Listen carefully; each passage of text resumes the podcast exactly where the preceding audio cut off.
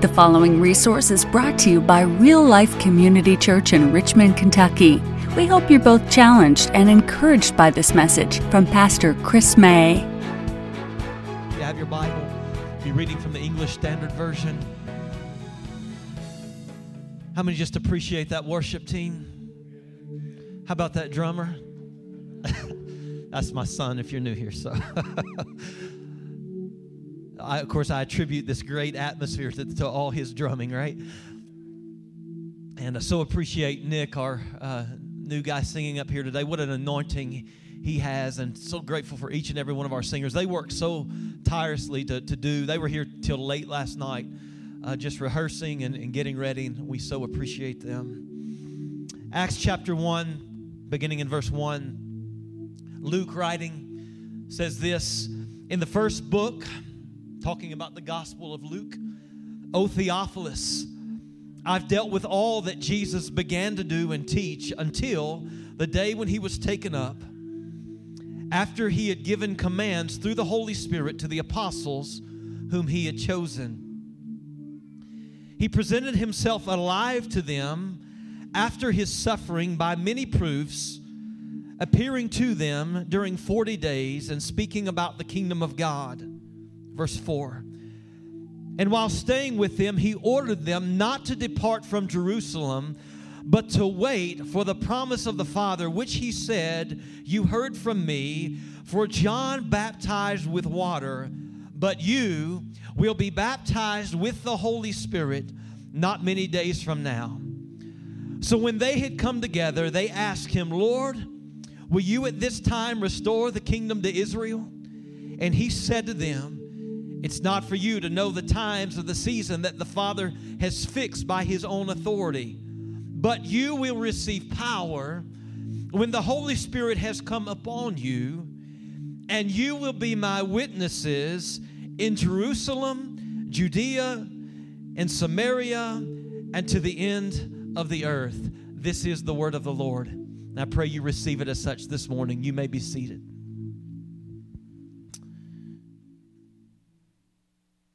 Well, before we begin a new series next week, I'm going to move uh, verse by verse through the book of Jonah. Kind of excited about that. I've never preached on Jonah. The only thing I've done is watch the Veggie Tales version of that, right? Come on, how many seen, uh, have seen that, right?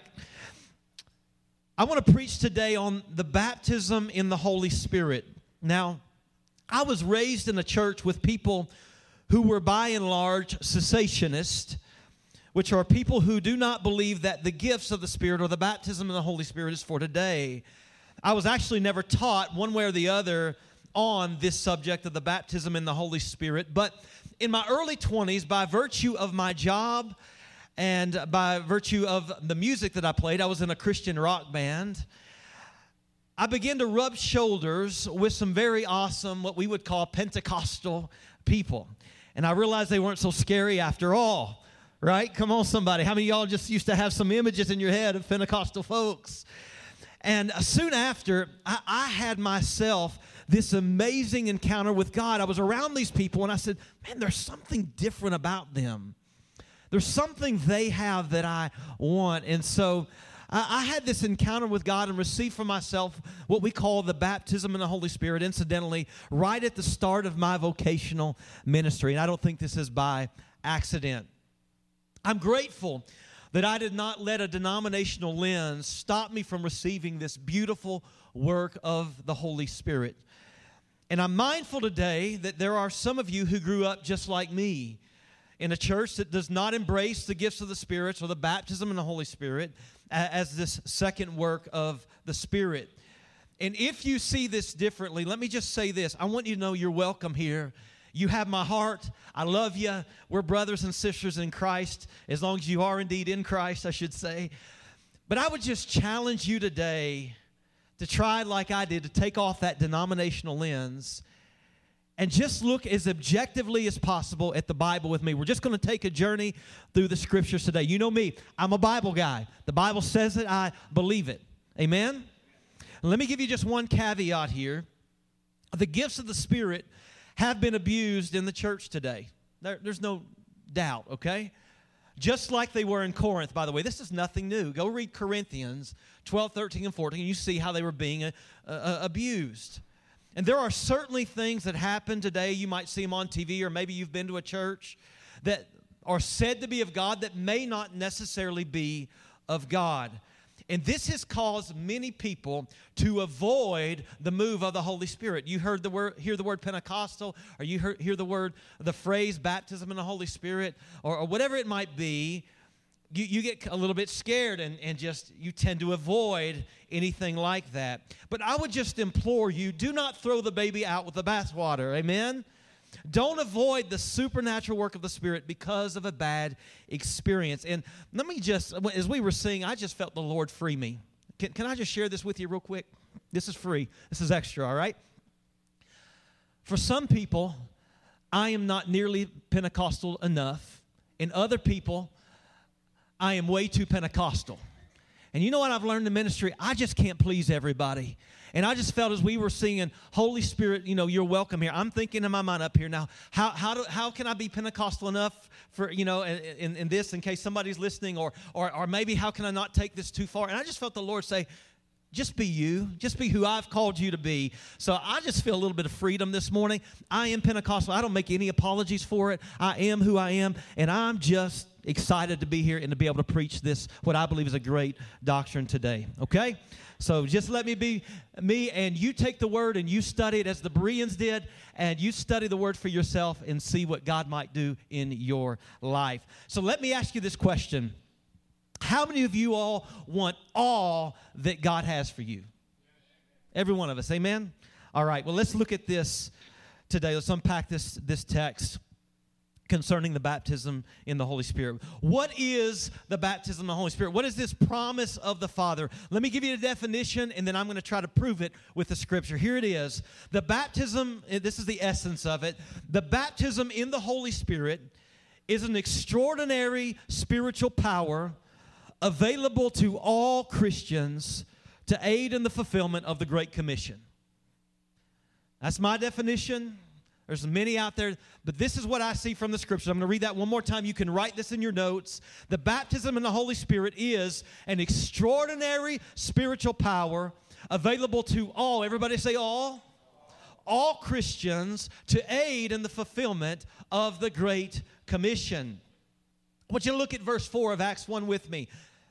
And while staying with them, Jesus ordered these disciples not to depart from Jerusalem but to wait for the promise of the Father, which he said, You heard from me.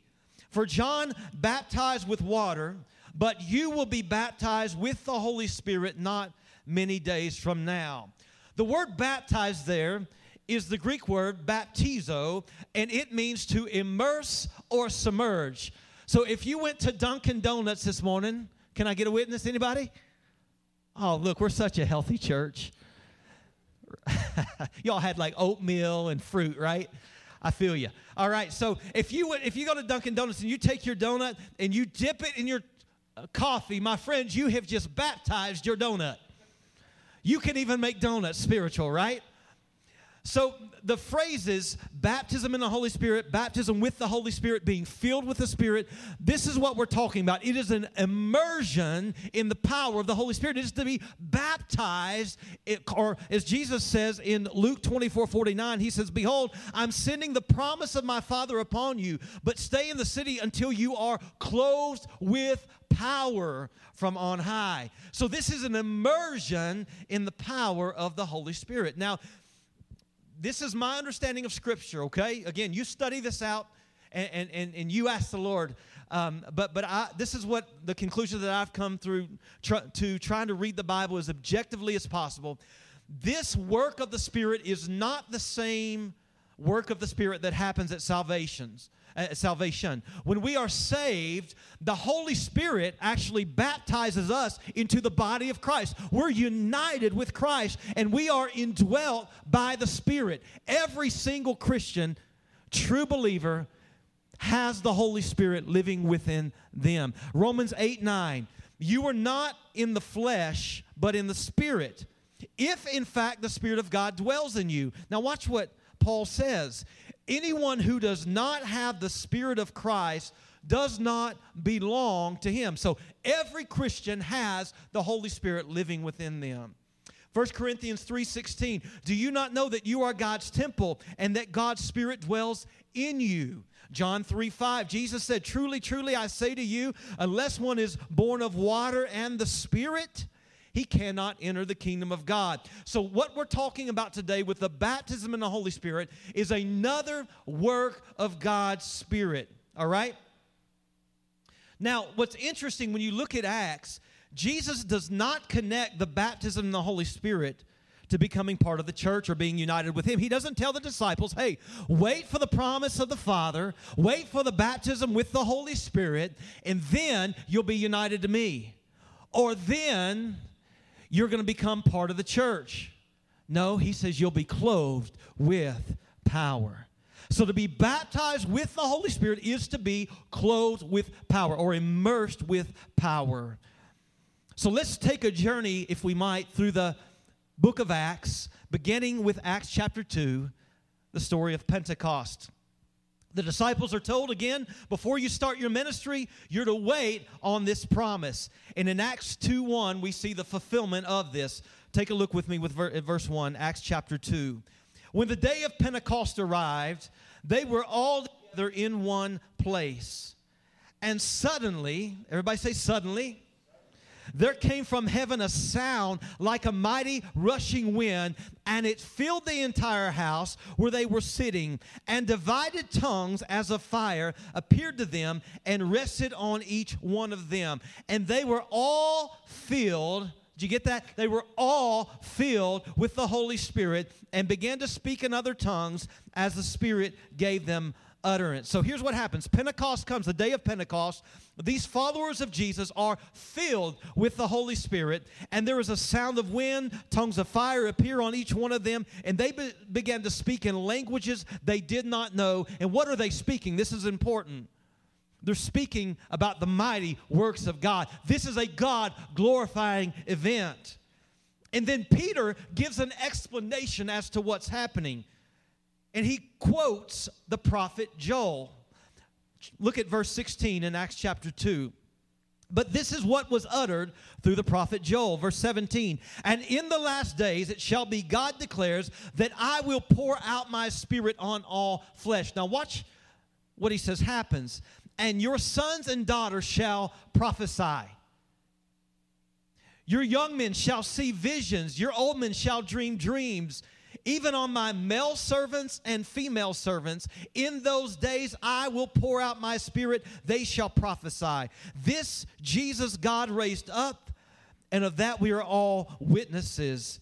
Being therefore exalted at the right hand of God, and having received from the Father the promise of the Holy Spirit, there it is, he has poured out this that you yourselves are seeing and hearing. So, Peter's explanation to what's going on, all these people are going, man, what's going on? Are these guys drunk? What's wrong with them? The mockers are, are, are, are, are you know, just bothering them. What, what's going on? What's the explanation? And Peter says, oh, this is what Joel prophesied.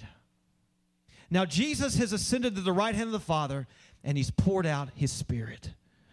Now, many will people say, well, Pastor, this is a one time repeatable act, uh, unrepeatable act, excuse me.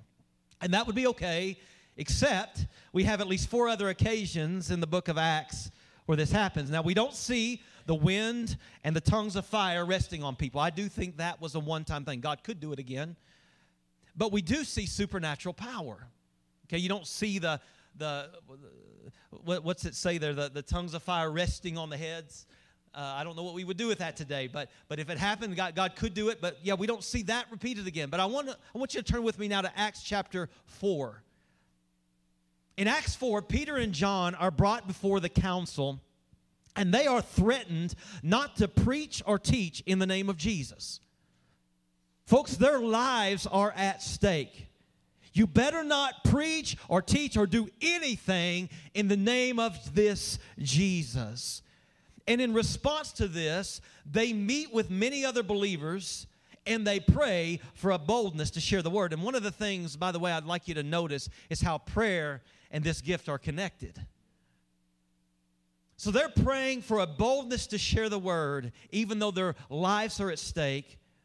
And they pray that God would back them up with signs and wonders. Now, this is the, the disciples with some other people. We don't know exactly who they're with, but there's many people they're praying, Lord, give us a boldness. Now look at Acts 4:31. And when they had all when, when they had prayed, the place in which they were gathered together was shaken. So this is a different experience, but it's at the heart, it's the same thing. And they were all filled, here it is again, with the Holy Spirit and continued to speak the word of God with boldness. You know what's interesting here? They're not praying to be baptized in the Holy Spirit. They're praying for a boldness to share the word of God, and God answers that prayer by baptizing them afresh in His Spirit. And by the way, Peter and John, and possibly others with them, already were filled with the Spirit in Acts chapter 2. There's good reason to believe that they were uh, that they had the Holy Spirit even before Acts 2 as far as indwelling in them but at least you, you, you know that they received the Spirit in Acts chapter 2, and here they are now in Acts chapter 4, and they are receiving this again. And they're emboldened to continue to preach the Word of God. How many need more boldness just to be able to speak God's Word to others? Amen? I know I do. That's Acts chapter 4. Go with me to Acts chapter 8. This is the Samaritans. Acts chapter 8, verse 14. Now, when the apostles at Jerusalem heard that Samaria had received the word of God, they sent them to Peter and John, who came down and prayed for them that they might receive the Holy Spirit, for he had not yet fallen on any of them.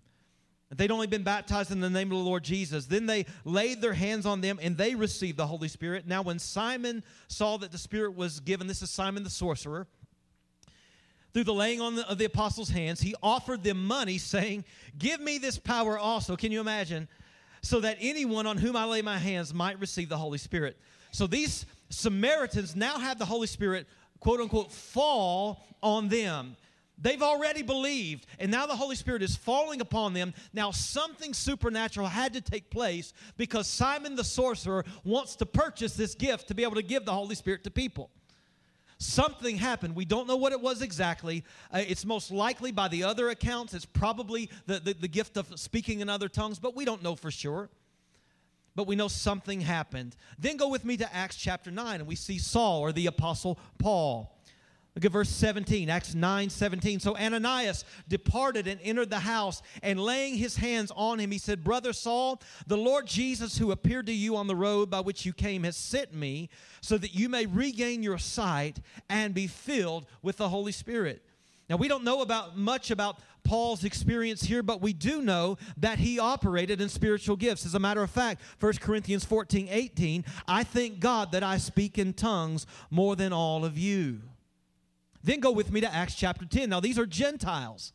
Acts 10, verse 44. While Peter was still saying these things, the Holy Spirit fell on all who heard the word. And the believers from among the circumcised who had come with Peter were amazed because the gift of the Holy Spirit was poured out, even on the Gentiles. For they were hearing them speaking in tongues and extolling God. Isn't that interesting? How did they know the Holy Spirit had come upon them? For they were speaking with other tongues and extolling God. And let me just stop here for a moment. I would just caution you, because some of my really, really good friends who are cessationists have said, I don't think speaking in tongues is of God. Friends, be very, very, very, very careful with saying something like that. You may not understand it, that's okay. But I think Paul would disagree with you. And, and you may say, hey, I just don't believe therefore today. And, and, and that's okay if, if you believe that. I, I don't think that's scriptural, though. There's one verse that says, tongues will, sleep, will cease when that which is perfect has come. Who is perfect? Jesus Christ. Has he come back again? No. So there, there's really no um, biblical argument there that, that this has somehow gone away. So you may not understand it. You may have been around some weird, really weird experiences. Listen, the Holy Spirit doesn't have to be weird, okay? Let me just free some people right. This doesn't have to be weird. It's another language. You don't have to be freaked out by somebody speaking in another language. Acts 19. last one we'll look at here. Paul comes upon these disciples who are in Ephesus. And in verse 6, it says, When Paul had laid his hands on them, now the Holy Spirit came on them, and they began speaking in tongues and prophesying. There were about 12 men in all. So the baptism in the Holy Spirit is an extraordinary spiritual power available to all Christians. Okay? It's available to all Christians. These are Gentiles here in Acts chapter 19. It's not just for apostles, it's not even just for Jews. Folks, it's available for every single believer. And notice in Acts 19, if you're still there, it, says he came upon these disciples. If you go back and you read, there's some, these are disciples. These are already people who are following what would be called the way. And now they receive this beautiful gift. So, the baptism in the Holy Spirit is an extraordinary spiritual power available to all Christians, and here's why it's available to aid in the fulfillment of the Great Commission, which brings me to point two. And that, by the way, number one was my by far longest point. We're going to fly through the rest of this. Why is the baptism in the Holy Spirit needed? Why is it essential? Look at verse 4 again of Acts 1. While staying with them, Jesus ordered these disciples not to depart from Jerusalem all right, don't go anywhere. Don't start your ministry. But to wait for the promise of the Father, which he said, You've heard from me. For John baptized with water, but you will be baptized with the Holy Spirit not many days from now.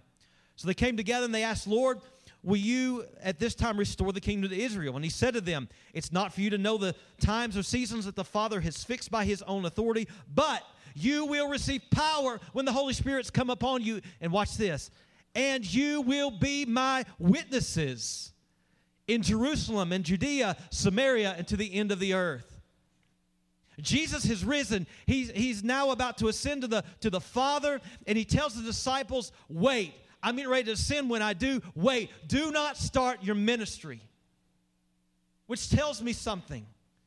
These disciples are eager to go out and spread the gospel.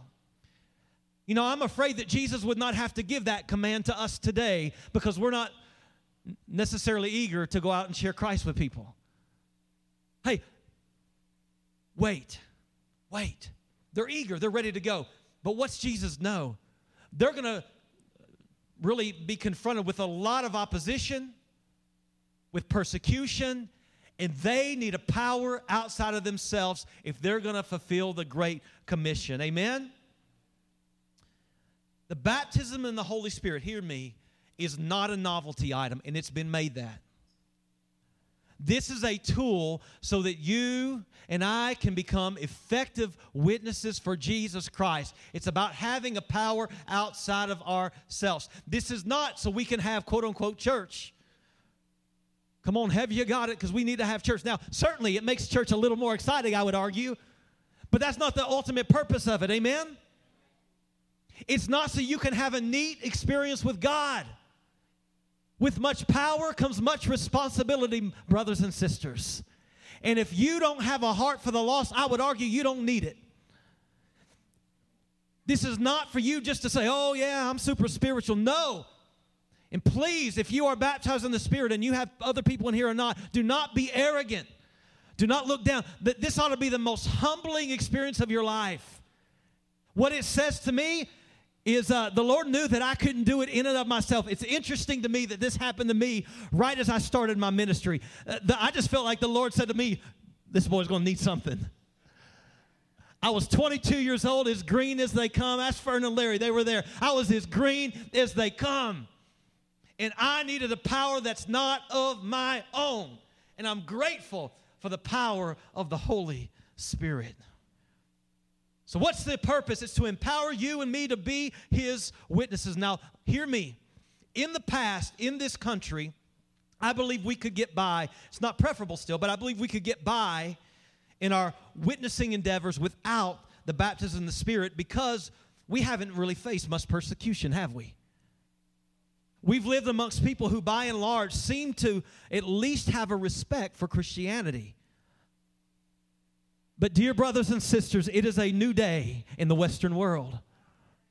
I believe that across denominations, believers are going to have to reconsider the essentiality of this work. It is getting tougher and tougher to live out this Christian life by the day. It's getting tougher and tougher to win people to Jesus. People are not just, a, you know, ah, I don't really want to hear that. They are militant against Christianity today. They're okay with many other religions, probably any other religion. We're supposed to be open minded and tolerate, but when it comes to Christianity, this is because, by the way, it's the real thing. When it comes to Christianity, Folks, we are hated today by many, but we still have a mission. So let me ask you this is the, is the Great Commission completely fulfilled? No, there's still work to do. So you and I, we need the baptism in the Holy Spirit. Number three, is this for today? is it for today? We saw from our journey through Acts that this was certainly not just for the apostles as some claim, nor was it just for the Jews. Look at Acts 2:38. This is Peter's explanation as to what has happened. And Peter said to them, Repent and be baptized, every one of you, in the name of Jesus Christ, for the, for the forgiveness of sins, and you will receive the gift of the Holy Spirit. For the promise, and I think looking at context, he is referring not to salvation, but to the promise of the gift of the Holy Spirit. I should say, not just salvation. He's talking about the baptism of the, with the Holy Spirit here. This promise is for you and for your children and all who are afar off, everyone whom the Lord our God calls to himself. If the Lord has called you, if you are saved, this gift, I believe from the bottom of my heart, is for you. Is it for today? I would argue emphatically yes, yes, and amen. Well, how do you receive this gift? How do you receive it? Number one, be a little redundant here, but let me just reemphasize make sure your heart is cultivated for the lost. Again, I go back to Acts chapter 4, and, and the verse just strikes me, or those verses there just strike me because they're not asking God to baptize them in the Spirit. They're asking God, Lord, our lives are on the line. Would you give us a boldness and would you confirm what we're saying with signs and wonders? And as they're praying for that, the Holy Spirit comes in and baptizes them afresh. And the Bible says they continued to speak the word of God boldly. Now, isn't that great? Wow. You've got to make sure your heart's cultivated for the lost. So here's what I would start today. I'm, we're, we're going to have opportunity. I believe people are going to receive this today. Here, here's what I would pray right now right where you're sitting. Lord, break my heart for the lost. Let me ask you this Does it bother you that people right outside these doors in this neighborhood, if they were to die today, might go to hell? Or the person in the supermarket? Or the person in the cubicle next to you? I just think we're so engaged in our own lives that we forget the reality of this. We forget why we are here. Your job is not just a job, it's a mission field. Walmart is not just Walmart, it's a mission field. Now, I don't feel called to that mission field. My wife does, all right? Any Walmart folk in here? Come on, I need some help because I'm, I'm not going, all right? Everywhere we go, it's a mission field. We have a purpose and we need the power of the Spirit. So ask God, Lord, break my heart for the lost. Number two, it's real simple it's received by faith the way everything else is received. It's not something you earn. You don't have to be a Christian X amount of years and, you know, go through Royal Rangers and missionettes and all this and get a little badge and then you're ready for the empowering of the Spirit. No, that's not what I see. And if you know Jesus Christ, you have to be saved. If you're not saved, you need to call upon the Lord today, repent. That's most important. If you're saved, you're walking with Christ. Listen, I just believe this is for you. So if you have a heart for the gospel, this is not some novelty item for you. You say, Lord, oh, give me the boldness to preach at my work when I've been threatened that I'd be fired. Give me the boldness. Give me the boldness at Walmart when I may be laughed at or scolded or called a bigot or whatever. Give me the boldness. And just believe in faith. Let these word these the, the word of God resonate just and just bask in, in it for, for a while. Just let the Lord begin to use that and build your faith. The scriptures that we just read. What happens when you receive the baptism of the Holy Spirit? Let me just say for those of you who've not experienced anything like this, it's not weird. Okay? You're not almost going to die. you know, it's not, nothing like that. I, I know we hear stories, we hear things. It's, it's not weird. Here's what we know for sure from the scripture. Okay, I'm just using the Bible. Jesus said, You're endued with extraordinary power so you can be his witness. All right? Take it or leave it. That's what he says for sure. Now, the normal initial experience in Acts seems to be the gift of tongues, which is simply, folks, another language. Don't be weirded out by that. It's a beautiful, beautiful gift. All right? Could be a known language, it could be, as Paul talks about, a heavenly language. Let me say this I don't believe, this is my understanding, okay? I'm not infallible. I don't believe this is something I can teach you to do. I don't think I need to teach you to do this. The Holy Spirit comes upon you. This is what I see through the scriptures. He moves, and this happens. I will say this the Holy Spirit does not take over your mouth, He, he does not possess you in that way where you're just going to, you know, if, if you ever, it's, that's not what happens. The Bible says this the spirit of the prophet is subject to the prophet. That means if you have a prophecy, you can control whether you speak that or not. Paul says, when you gather together, in, in the book of First Corinthians, he said, and you have a, a, a prophecy, let each one speak in, in, in his turn, basically, and only one at a time. And he puts some other little caveats there, because which tells me that even when you hear the Holy Spirit, it's still up to us whether we speak those things or not. So if you say, Oh, I, I just can't help it, you might want to rethink what's going on, all right? Here's what happens it, it, it, comes in your mind. The Lord will, will give you in your mind, just as you think of words before you say them, the same thing happens with the unknown language, and you have to speak them out in faith. It's not complicated, it's not weird, it's beautiful. It's beautiful. I, I just wondered real quick, just to ease some people's minds, if if you ha- if you've received this and you have this gift, just to help me, can can you verify this is not weird, it's not scary, it's awesome? Just some hands. All right. I'm not alone in here. I was going to be weird if I was the only one. Like, let me close by just telling you my story real quick. Some of you have heard it. Several years ago, almost 20 years now, just started in ministry, and I just felt so ill equipped. And because uh, I was with some some people who were not of my same denomination. By the way, I love the church I grew up with, uh, grew up in. Um, great people. All right, I'm not above them in any, any way. But I was around these different people, one of them being Bob Stamper. And there were a couple other people, um, Tabitha Vinoy from the, from the Church of God. And uh, Bob was a little different. Can I get an amen? And uh, he and Christy are, are longtime dear friends of, of, of mine. And and uh, man, I just used to hear some of the stories that Bob would tell, and I was like, really? And I, I, I, really believe this about Bob. Bob's not perfect, but I've never known Bob to lie to me.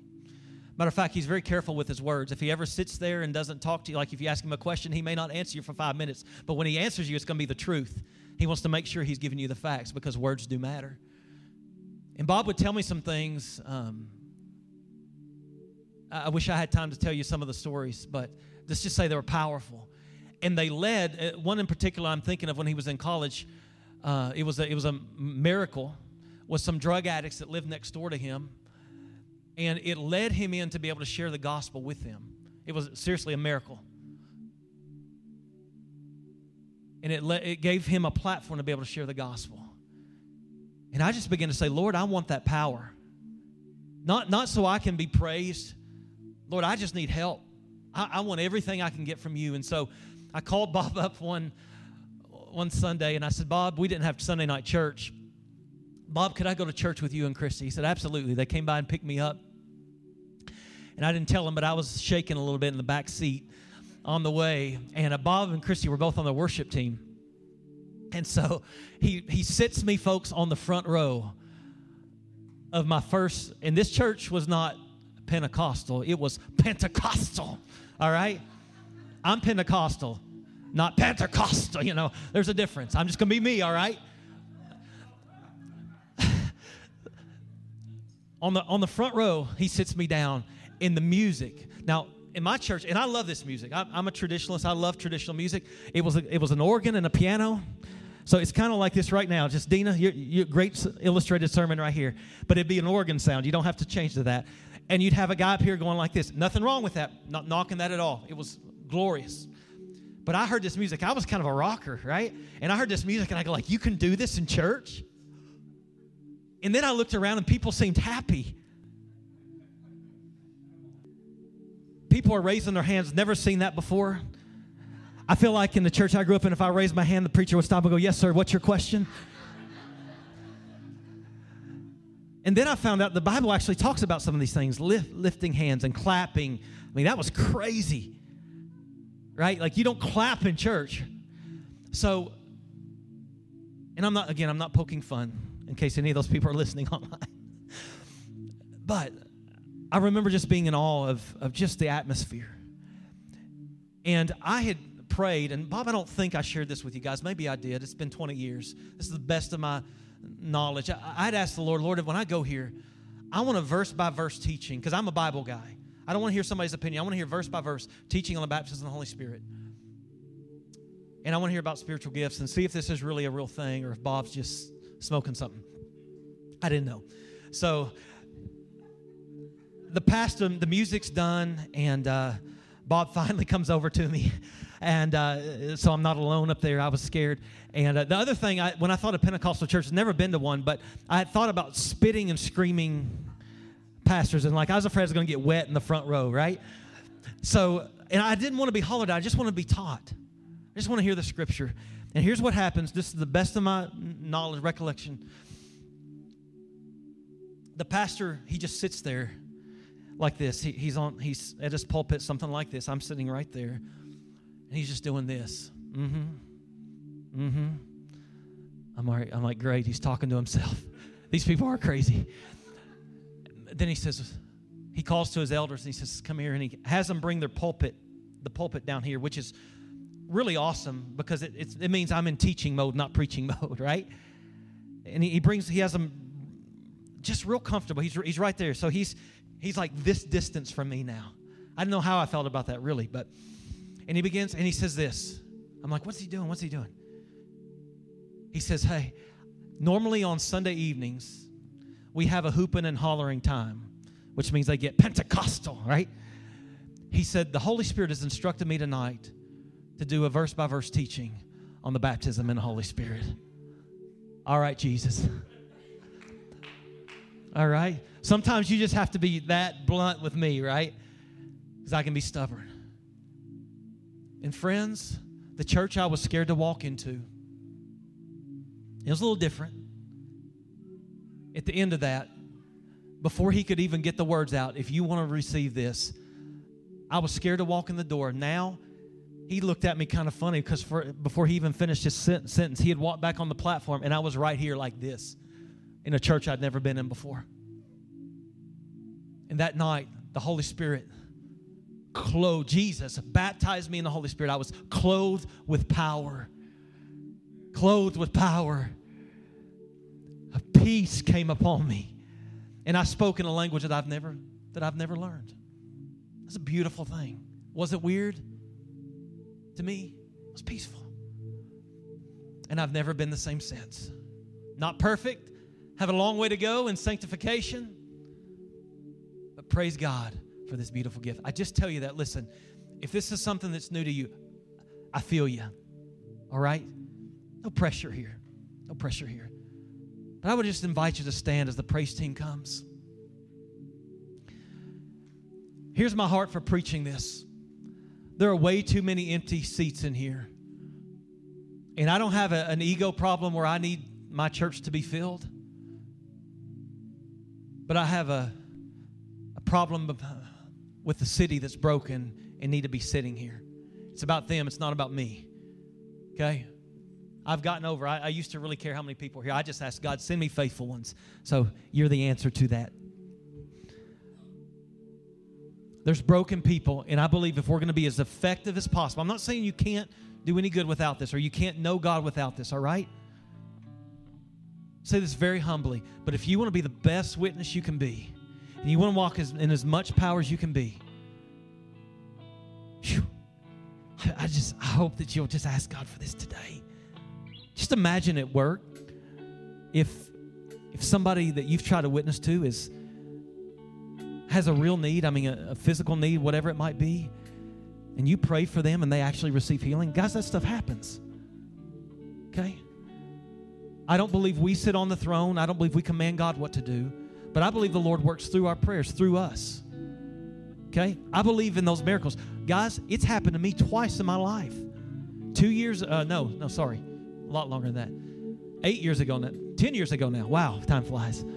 I was di- diagnosed with this blood disorder. They say never comes back as a false positive. I went to a Chris Tomlin concert, of all places, with my music director. This was in Tucson, actually, Brent. And uh, I felt the Lord at that concert just give me the gift of faith. I knew I was healed. I knew it. I knew it. The doctor told me you know, it never comes back. You know, it's never wrong. It's never a false positive. This, this test is absolute. And it was a debilitating disease. And I just knew at that concert, I mean, I was I was heartsick going. And, and Pastor David George prayed for me there. He put his hand on me. And at that moment, I knew the Lord's taking care of it. He's not done with me. He's not done with me. And so I just I just remember having that peace. A couple days later, the doctor calls back and he says, This is when we had cordless phones. I'm on my cordless phone, right? And he and he says to me, Chris, I don't know what happened. And I just right then about dropped the phone. Hallelujah! But you're completely fine. Thank you for listening. If you'd like to know more about how you can have a relationship with Jesus Christ, or if you have questions about our church, you can email us at info at myrealchurch.org. Real Life Community Church is located at 335 Glendon Avenue in Richmond, Kentucky. We invite you to join us for worship Sunday at 10:45 a.m. or Wednesday at 7 p.m. Visit us online at myrealchurch.org.